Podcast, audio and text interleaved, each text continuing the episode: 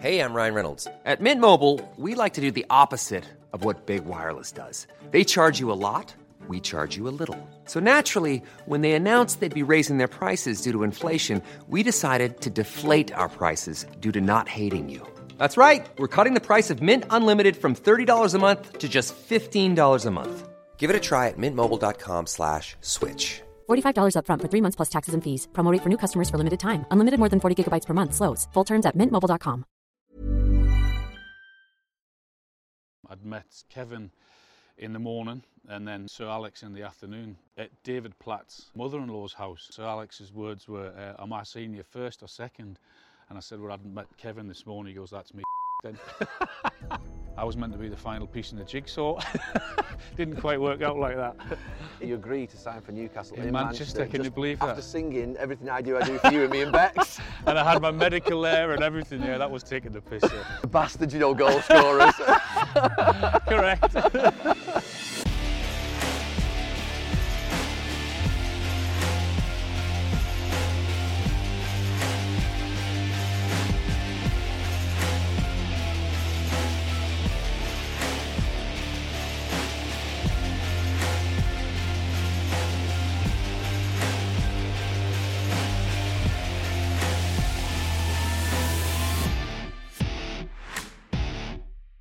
Alan, welcome to The Overlap. We're here in the Docklands, if you like, of Newcastle. Just talk to us a little bit of what this city means to you and sort of growing up in this area. Well, I was born here. As soon as I could walk, my old man chucked a ball at my feet and a Newcastle top, and that was it.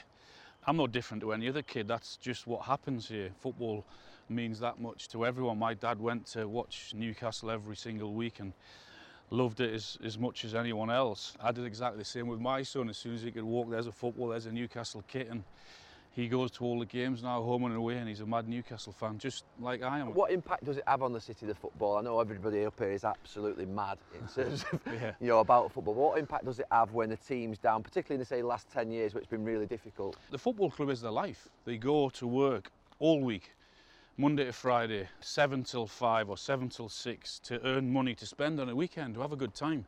And spending their money means going to watch their club, Newcastle, going to the pubs and restaurants on a Saturday night, then they start all over again. So Newcastle is their life. I mean, I've been all over the country and I've not quite seen anywhere that when you walk around the town, you see the nanas and grandads, the mums and dads, the brothers and sisters, all the kids wearing the black and white, wearing the shirt. So it is their life. So for the last 14 years, it's been really difficult because they've had no hope. Cup competitions have been zero and it's just been about surviving. So I can sort of understand and get why all of a sudden there's a little bit of excitement in the city. Your dad grew up as a sheet metal worker. What sort of life did you have growing up? I lived in a 3-bedroom council house on an estate. We had the flats opposite where I used to go and kick a ball against the walls and get a bollocking every now and again to keep the noise down. They gave me what they had, which wasn't a lot. They went out and worked extremely hard. My dad worked in the factories. He used to come in at 5 o'clock. His tea was ready for him on the table. Probably still is, actually. And then they gave me the boots. They gave me whatever. They paid for the travel. And if it wasn't for them, I would never have been in the position I am now because, I owed everything to them. What sort of advice would they give you as a sort of youngster in terms of football, but generally around life? They would just tell me to do what I wanted to do, so long as I worked hard. Yeah. They didn't push me, they didn't force me. They just wanted me to go out and give it a right good go. And I'm like that now with my kids. If I didn't make it, it wouldn't have mattered, but they supported and pushed me all the way as much as they could. And I know if it hadn't worked, then that wouldn't have been a problem for them. You look at sort of, you know, growing up in Newcastle, how difficult was it when you sort of got to 15? Yeah, that was the hard part. And you've got to leave here. Well, that was really difficult. I had a decision to make. I signed schoolboy forms at 14, which it was then, and then I got offered the apprenticeship to go down to Southampton and leave everything behind, leave Newcastle behind, leave my mum and dad, leave all my pals. And I still remember getting on the train and I could see my mum standing on the side when the train's pulling away and the tears were coming down her face. Like a 15-year-old, 15's it's a young age, especially when I've got kids now. I look back and think, God, I'm not sure I could have let my kids go all that way at that age, but it was the best thing I ever did because it got me away from the council estate. It got me away from one or two of my pals who were starting to lead me down a different direction. I learned the game basically, and I went into a dressing room that was really tough, but it was the best thing I ever did, and starting the old YTS apprenticeship, and it was tough at the time, but it was amazing. How does Alan Shearer not get spotted around here? You think about the hotbed of football, Newcastle, even, and God forbid, Sunderland or other clubs that are around here. Why would you not have been... Why, I went to West Brom on trial, I went to Manchester City on trial, I went to Newcastle on trial, and I felt as if they were okay, and I got one or two offers. Newcastle offered me also, but I looked at Southampton, and I looked at their youth setup, the players over the years before me who had come through that system, and I thought, you know what? If I'm going to be given a chance, I'm probably going to get one there. I have a bigger and better chance of going down there. And also, I just felt for me to get out of Newcastle and go and learn football and grow up. And as I said, I think that was probably one of the best decisions I ever made. Everybody up here has got a passion for Newcastle United that lives in this city. Yeah. Why does the club not just hone in? Because they want that connection so much between the fans and the players. I can see that when I come up here and saw it for the last 25 years, and I'm not from Newcastle. Why does it not have that incredible sort of youth conveyor belt? Why is it not really honing on all the players and the talent up here and the passion and build from that? What's the reasoning behind that? Well, it needs investment. The academy needs investment. You know as well as I do that you don't get anything without putting something in there. And for the last 14 years, it's had nothing. I mean, the training ground and the academy is exactly how it was when I left back in 2006. Nothing been spent at all? Nothing at all. It's the same academy, same training ground. It might add a lick of paint, but other than that, it's nothing. And when you look at the players that have come out of the Northeast, whether that's Peter Beardsley, Steve Bruce, Michael Carrick, Alan Thompson, Steve Watson, Lee Clark, all of these guys and many guys before that, it's incredible because going forward, whatever happens, that has to change because there's far too much talent that has gone from this area, gone and signed for other clubs, and that has to change, and I'm hopeful that it will. Is it the investment in the training ground, or is it the investment in the scouting, the recruitment, the quality of the coaching? Everything. It has to be everything. It has to be an investment in Newcastle's training ground, Newcastle's academy, in the scouting, in the coaching. It has to do everything, because without all that, then players are still going to go to other football clubs. In terms of yourself, obviously there's been a lot of talk in the last few weeks about you being reintroduced into the club. Could it be that type of area of the club is something that you could look at and just completely overhaul? Is that a project that you would look at? I mean, there's been talk about an ambassador, but is it not a focus on the youth and the academy and the actual young people of Newcastle that needs to be sort of the... Well, that's all it has been at the minute, is talk, Gary, because they've got far more important and bigger decisions to make than who they're going to bring in as ambassador or who they're going to bring into to the games. If they want to sit down and talk, then of course I'll be willing to do that. But at the minute there hasn't been anything, and I wouldn't expect there to be anything. We're experiencing it at United at this moment in time where you've got a lot of ex-players that are in positions at the club, the manager, coaching staff, technical directors, ambassadors.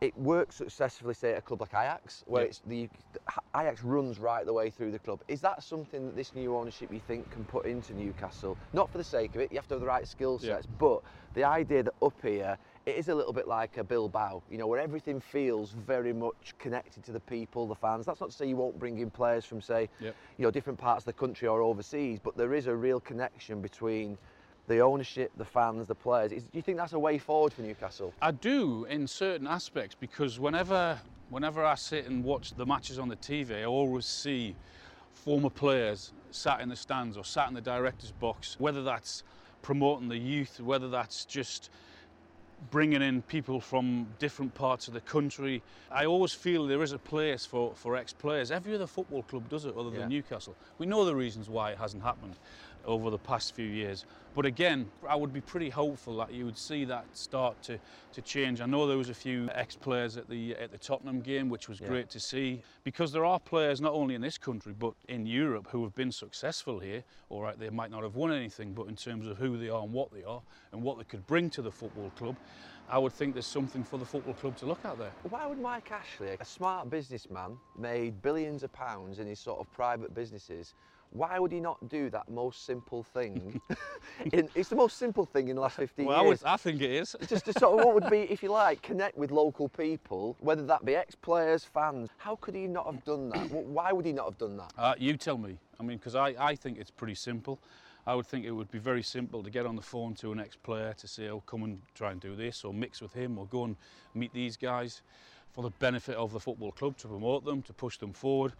I haven't got a clue. Your guess is as good as mine. We've seen the scenes in the last few weeks. There's great excitement, enjoyment. Is that something that you share as well? Oh yeah, I do, absolutely. I'm a fan, you know. I want the football club to challenge. I want them to be bigger and better. I want to have a little bit of hope, and that's exactly why there's so many people that are happy, because Newcastle's flatlined for the last 14 years. As I said, there's been no hope, there's been no excitement, there's been nothing to look forward to. And you think about Newcastle United, last season, they couldn't give 10,000 tickets away. No one wanted them. And that was the situation that Newcastle were in. So go back to where they were in terms of the owners coming in. The ground was buzzing again. There was an excitement there because that's what's gone on in the past. Now they can look forward.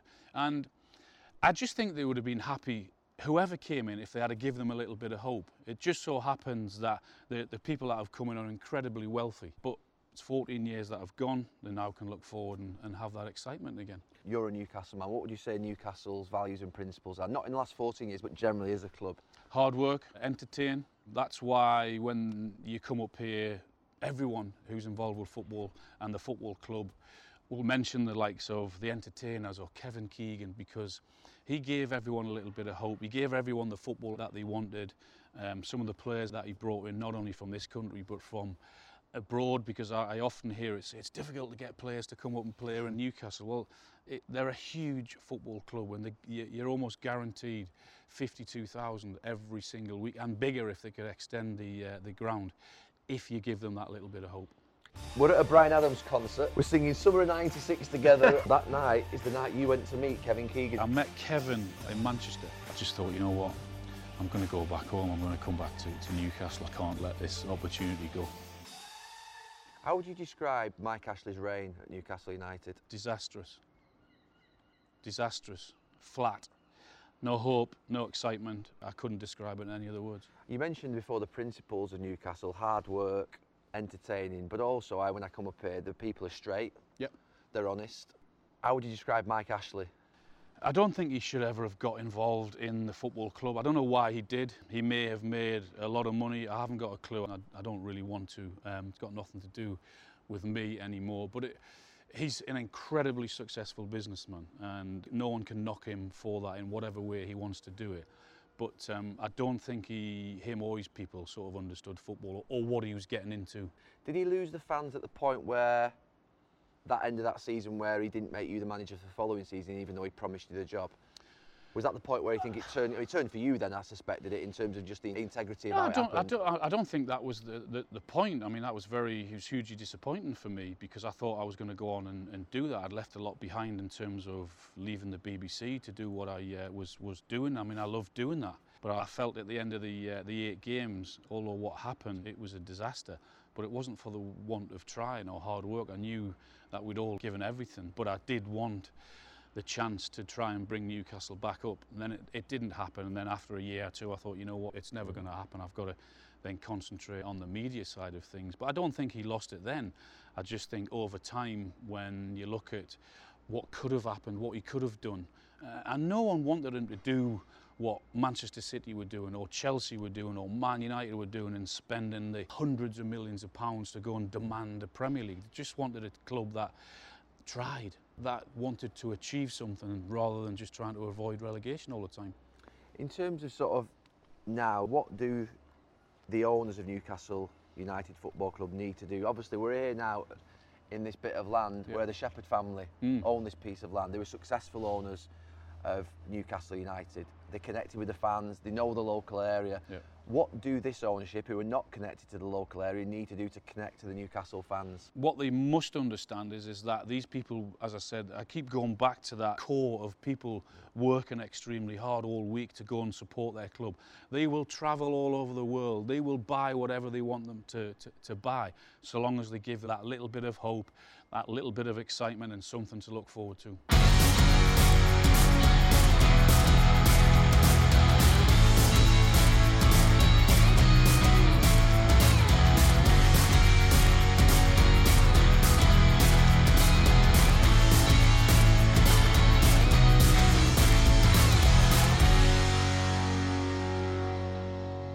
Al, so We're at a Bryan Adams concert in 1996, post-European Championships. I've just put that little crossing on your head. I'm thinking, really, feeling really confident. You're just about to leave Blackburn. Yeah. We're singing Summer of 96 together. Your agent's there. Bex is there in the box with us.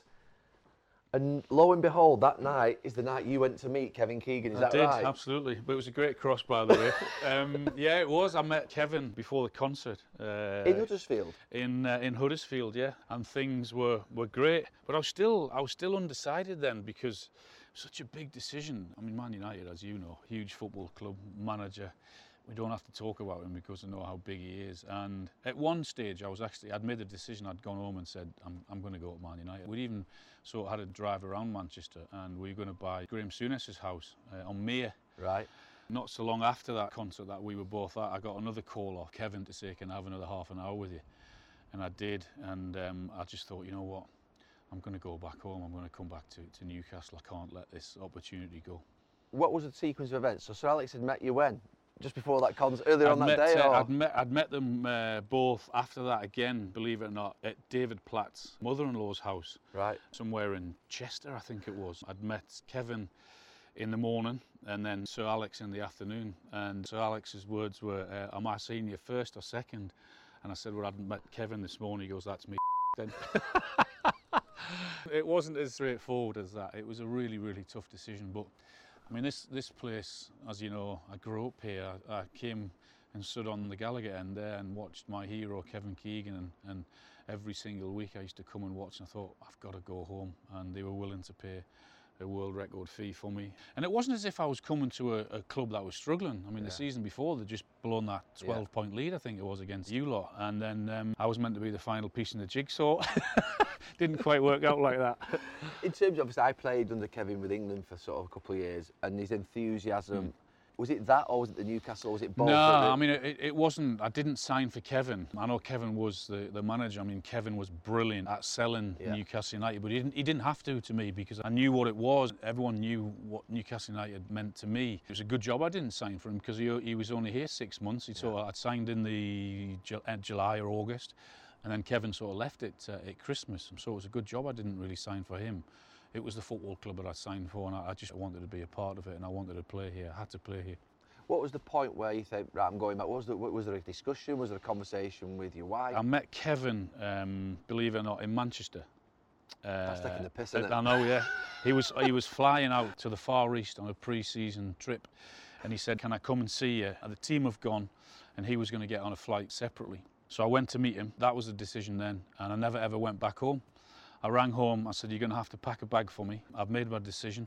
Send the bag through to the airport, put it in a cab, and I never ever went back to that house. So you agreed to sign for Newcastle in Manchester, can you believe that? After singing, everything I do for you and me and Bex.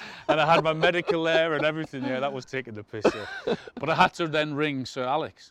How was that? I just thought, well, I've spoken to him in terms of him wanting to sign me for Man United. I thought the decent thing is to ring him now. So I rang him on the way to the airport. No answer. I rang him again. No answer. So I thought he's definitely not taking my call. So I thought I had to leave a message. Had he been told then? I think he'd already been told. Yeah. By your agent? I don't know who had told him, but I think he was aware of the situation. And not surprisingly, he didn't want to take my call. You had dinner with him, lunch with him a few weeks ago. Yeah. What was he saying about it? He always reminds me whenever I see him about turning Man United down twice. I said, it wasn't twice, it was only once. It was the time in 96. I couldn't have signed in 92 when I was leaving Southampton to go to Blackburn. And he always reminds me how many trophies I would have had. And what can I say? How can it be that difficult for you to have a statue in the right place outside this ground? Ask Mike.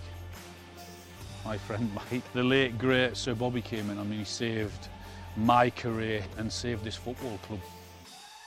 Hi everyone, I hope you're enjoying this episode. This is just a quick thank you to Sky Bet, our partners, for making this show happen. It's something I've wanted to do for a long, long time. Please subscribe, there's loads more episodes coming up, and I hope you're enjoying it. Right, let's get back into this episode.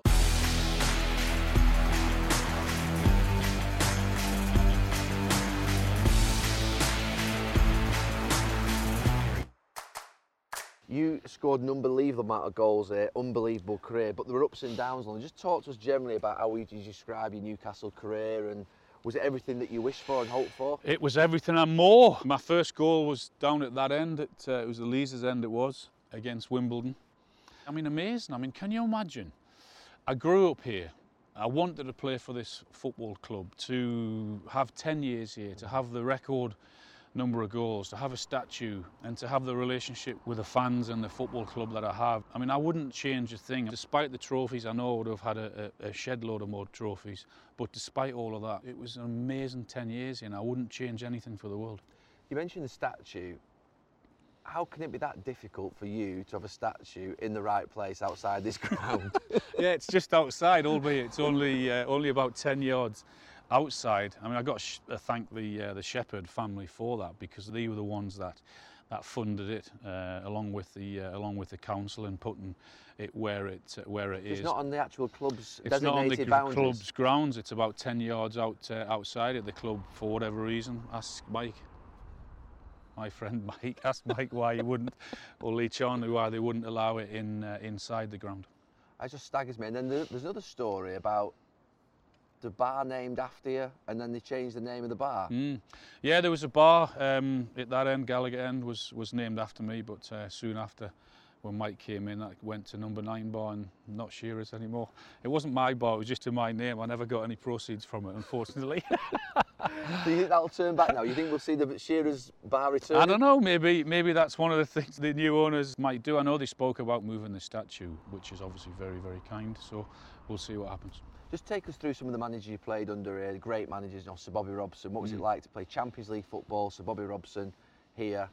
Well, we started off with Kevin, and of course, how did it end with Kevin? Just, I mean, because obviously I was with England. When I look back now, and I think it was one of the most bizarre endings of a managerial career, but actually I respect him enormously, because I always thought, to be fair, he just thought, no, it's not for me. I've done enough. I've taken it as far as I can. It takes a lot to do that, doesn't it? He was heart on his sleeve, Kevin, isn't he? Very, very emotional, very, very passionate, and I still don't know the full reasons as to why Kevin left here when he did.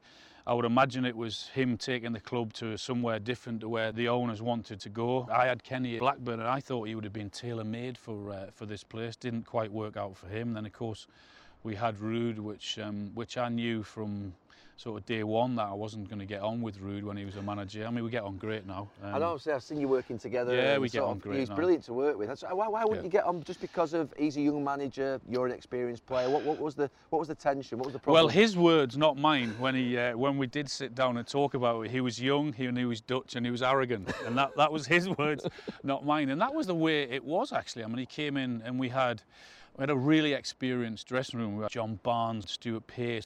We had myself, we had Rob Lee, even Ian Rush, I think, might have been here at the time. Really experienced players, and he didn't want anything to do with any senior players, and sort of wanted to push everyone to one side, which I just found bizarre, because you could just lean on their experience and use those players to guide you through the early periods, but he didn't want anything to do with it and come in and sort of wanted to pick a fight with that, which I thought was just a disaster.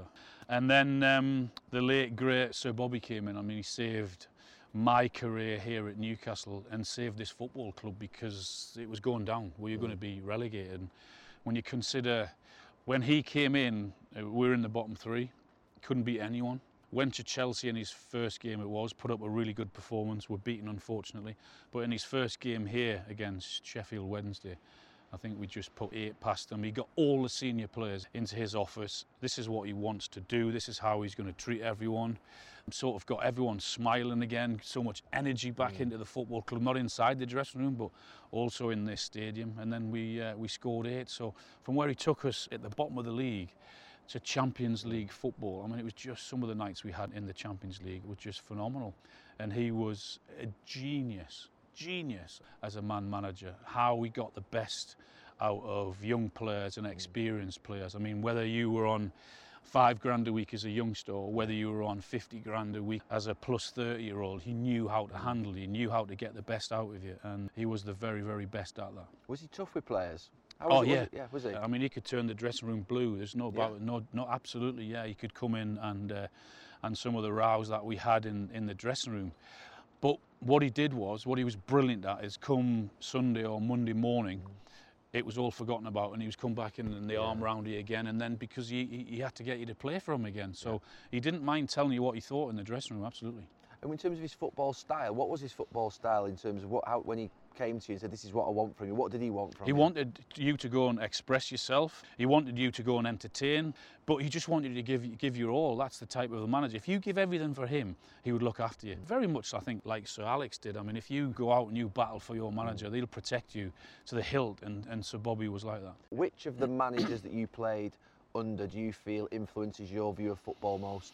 I look at Kenny. We had Kenny at Blackburn for the 3 or 4 years that he was there, and again as a manager, wanting to play for him, wanting to go and break your neck for him on a football pitch. And I look at managers like that and I think, you know what, I'm going to go out and I'm just going to give that extra hard yard that you want us to do. Kenny was brilliant at that. Terry Venables was amazing at that, as you know. Yeah. Great manager and also a great coach. I know some of the sessions that he put on and what he wanted you to do on a football pitch in terms of setting targets, whether you're closing someone down or the shape that you were playing, and he was superb at that, but also protecting you.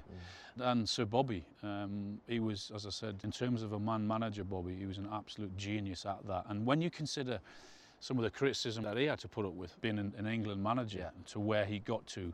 And I was absolutely delighted that he came into to this football club, his area, and was able to do what he did. I think, well, I know it meant so much to him and to his family. Was the success of Sir Bobby Robson his experience, his likeability, his quality, or was it because as well that important bit around he understood the area, he understood Newcastle? I think it was a bit of both, but certainly he knew the area, he knew what the people demanded and wanted and hoped.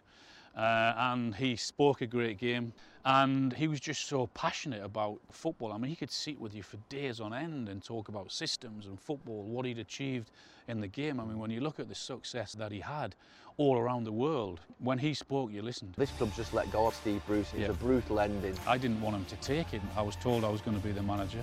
2 or 3 days later, I got a call to say there's an issue with the bank, we'll be in touch. And it's 2021 and I'm still waiting for the call. Did you want to be manager of Newcastle United?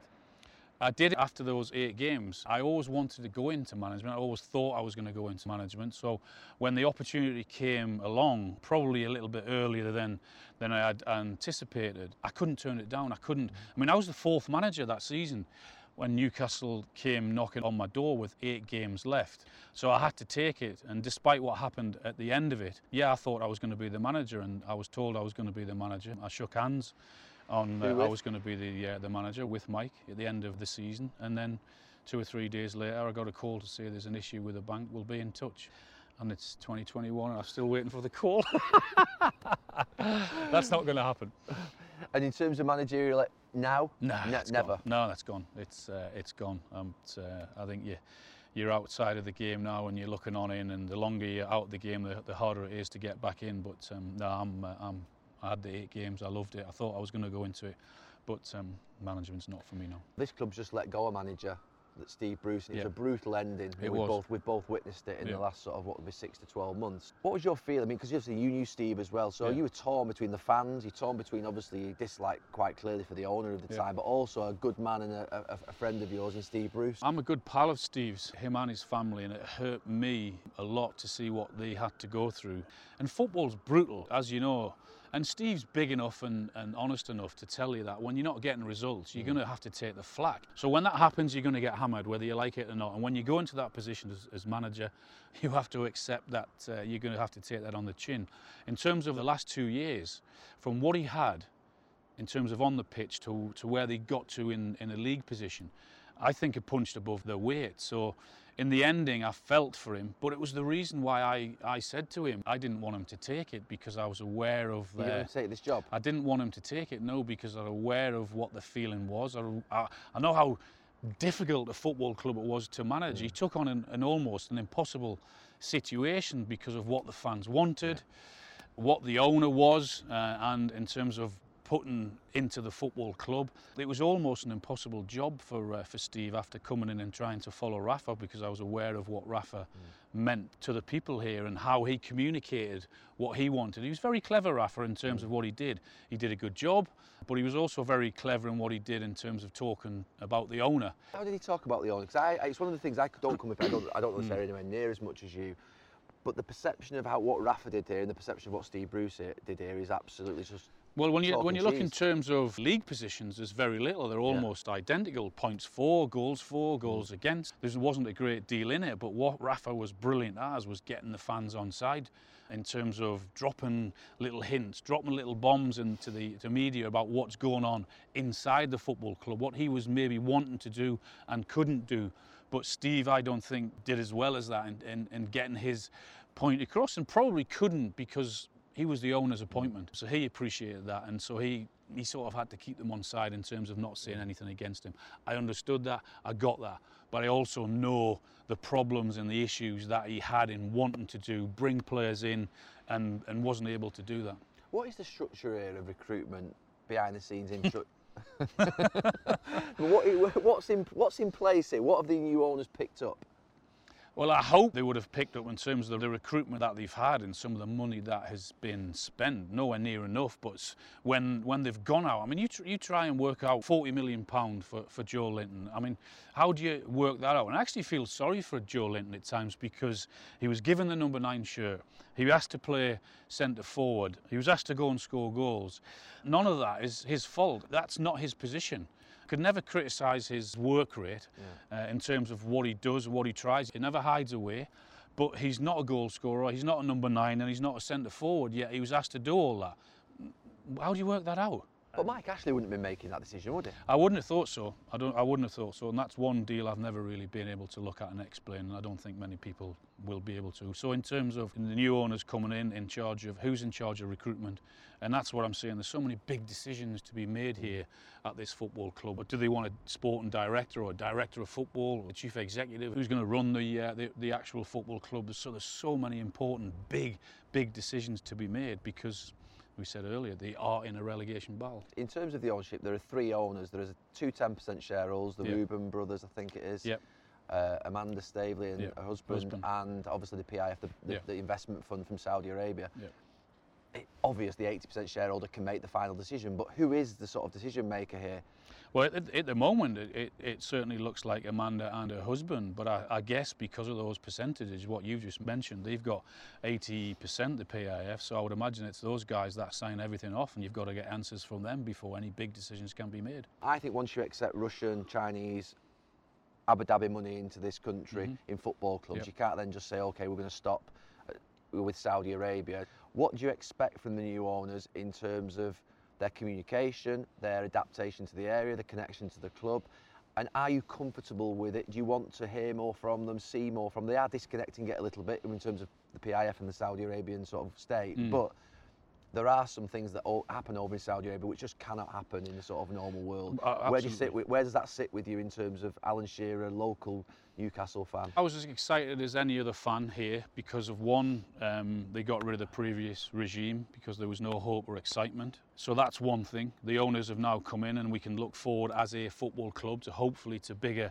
and better things and have that little bit of hope, albeit everyone's going to have a lot of patience because it's not going to happen overnight.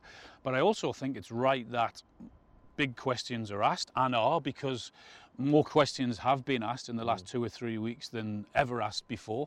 And I know things that have gone on in Saudi Arabia and outside of it that are totally unacceptable. But the more questions they ask, that's going to be the better. And I think the people here sort of understand that, but it's also our job is to educate ourselves. It was only a matter of time, I think, before the Saudi Arabians were going to be allowed into the Premier League, because, as you say, the Russians, Chinese, Americans, all these countries are now inside the Premier League. But it's right that those questions are asked and also get answers. But because I think the communications coming out of this football club, we've had more in the last 2 weeks than we've ever had in the previous 14 years. But in terms of that side of things, also, absolutely, you have to answer those questions as well. But how have you handled post-football, Kurt? Tough, yeah, it's really, really difficult. Where'd you get that buzz from? You hold the record for the most penalties scored in the Premier League. Can you remember the 4 that you missed? The bastards, you know, goal scorers. Correct. Also, every guest on The Overlap gets asked a question around failure is a bruise, not a tattoo. It was a saying that was sent to me off the back of being at Valencia. Obviously a massive failure, but doesn't last forever.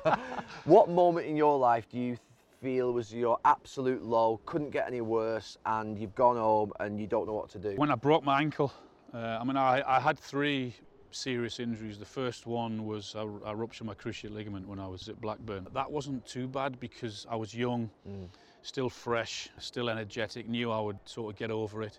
But when I broke my ankle, I broke it in a pre-season, a year after I'd signed here. I just thought, oh God, and it was such a bad break as well because I displaced my ankle joint, broke my ankle, broke my fib, and it was so hard, the rehab.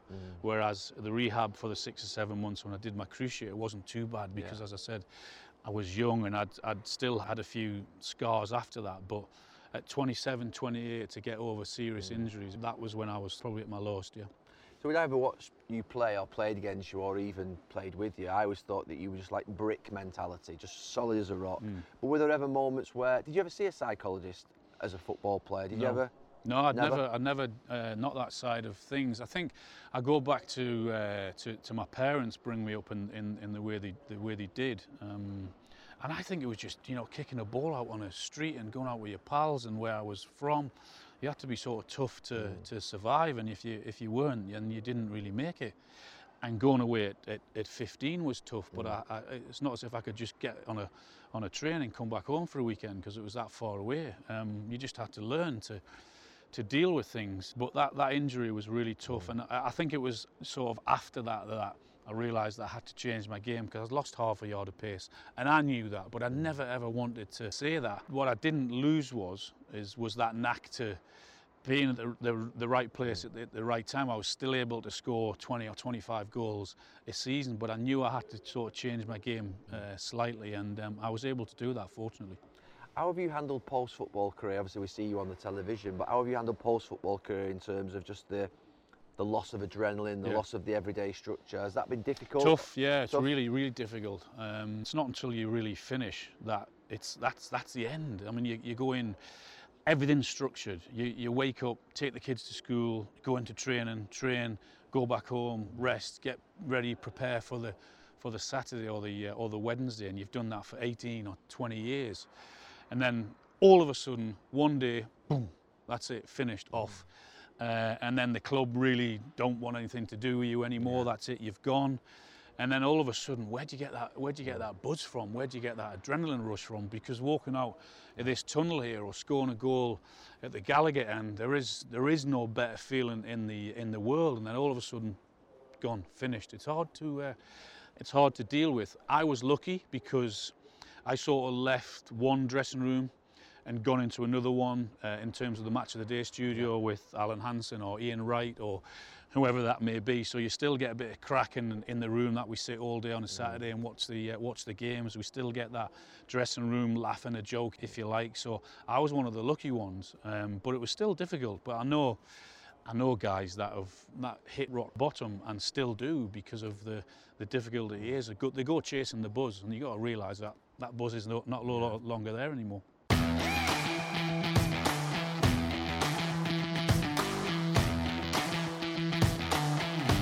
Al, every guest on The Overlap does a challenge, and we've got a little quiz for you, 9 quiz questions, and we'll see how many you get right. You are top goal scorer in Premier League history, but how many of your 260 Premier League goals were scored with your right foot? More or less than 200? Less. Correct. 194. Should have asked me how to talk. No. How many of your 260 Premier League goals were scored with your head? More or less than 40? More, just. You got the number? 46, is it? 46, yeah, 47? Spot on. You know everything about every goal, don't you? You can name them, couldn't you? The bastards, goal scorers. Correct. You hold the record for the most penalties scored in the Premier League at 56, but can you remember the 4 that you missed? I don't remember the chances that I missed. That's a stupid question. I only remember the goals. The ones I missed, I remember missing one against Sunderland, which was a killer. Have we not got that? Is it Premier League? Premier League penalties, yeah. Premier League penalties, we haven't got that one. I missed about 8. Who scored more game-winning Premier League goals, yourself or Sergio Aguero? Aguero. It is you, 68 and 4. Whoever's put these questions, there better be one that he loses. Can't give him a winning everyone. Who scored more left-footed goals, yourself or Thierry Henry? I would have to say Thierry. I mean, I got a few, but not that many. Thierry. Yeah, you were 20, he was 31. Which goalkeeper did you score more Premier League goals against, Ian Walker or Nigel Martyn? I would have to say Nigel Martyn. I just remember Leeds was my favourite team. Was it Nigel Martyn? Yeah, it was Nigel Martyn. Yeah, sorry, Nigel. How many league goals did you score in the 90th minute or later? Tough one, that. 90th minute, I don't know, 10. 8. What was it? Good guess. How many of your league goals came from inside the box? How many league inside the box? 228. 227. Oh, okay. And finally, you played 15 matches in a league game against me. How many goals did you score against the back line that I was in? Oh, loads. How many league goals? That's bad, that. 14 games, did you say? 15 matches. 15 matches, so it would have been 9 or 10. 6. Was it? Not that bad. All right. I was all right. Yeah. Al, brilliant. Well Thanks done. Thanks very much. Cheers. Great stuff. Well done. Thank you.